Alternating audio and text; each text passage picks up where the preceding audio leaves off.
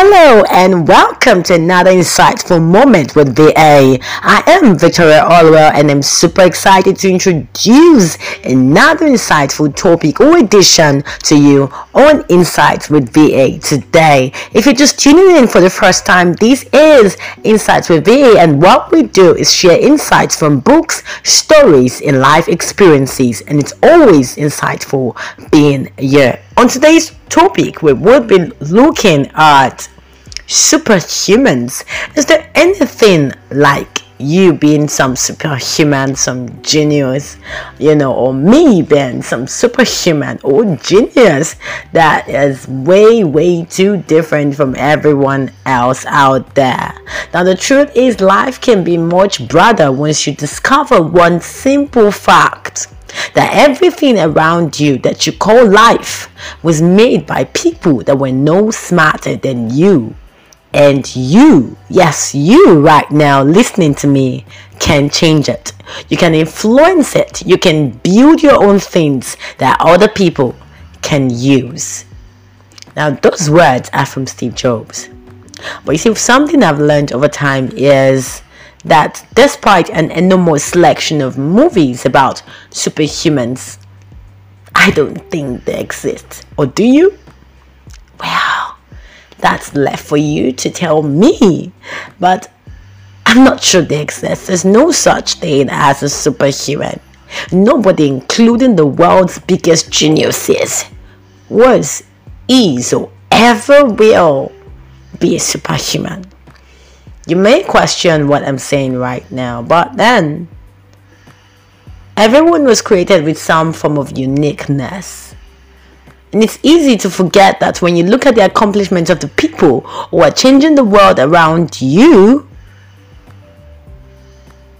you always forget that you and those set of people have the same one head and are living on the same planet, the Earth, right? And it's necessary that you come to accept one thing that as much as people may appear so perfect, extremely productive, intelligent, beautiful, creative, persistent, strong, they are always behind the scenes struggles and everyone experiences that in some areas of their lives. And I'm not excluded. As much as I have been sharing insights from diverse books on discipline, on making the right choices, on self control, on doing certain things that would help you succeed better, does it exclude me from having, you know, certain struggles with self control or discipline? well, no, because I deal with the same problems as every other person, and the only difference is that I've perhaps discovered how to undo some of them a bit more effectively. I've had my fair share of failures. I found myself unable to resist some temptations, and of course, sometimes jeopardize some long term goals because I succumb to the allure of instant gratification. The one I always tell you not to get involved with. Mm, the irony of life. But that is a human condition for you, the frailty of humanity, the weakness of men. People whom you consider to be extremely successful aren't that different from you. Many of them in the past had less willpower than you exhibit now. Many of them might be more disciplined than you in one aspect, but less disciplined in another.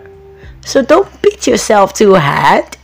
When you fail on anything, just fail forward and move on. But if you're going to be a self disciplined person that is within everybody's grasp, you do not need to win some generic or genetic lottery or get introduced to a country club to develop self discipline or self control.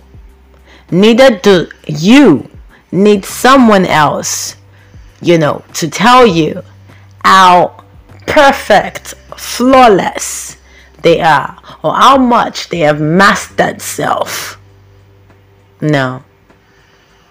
One thing you need to understand is it doesn't matter how much you've engaged in self mastery, there would always be flaws. No one is flaw- flawless.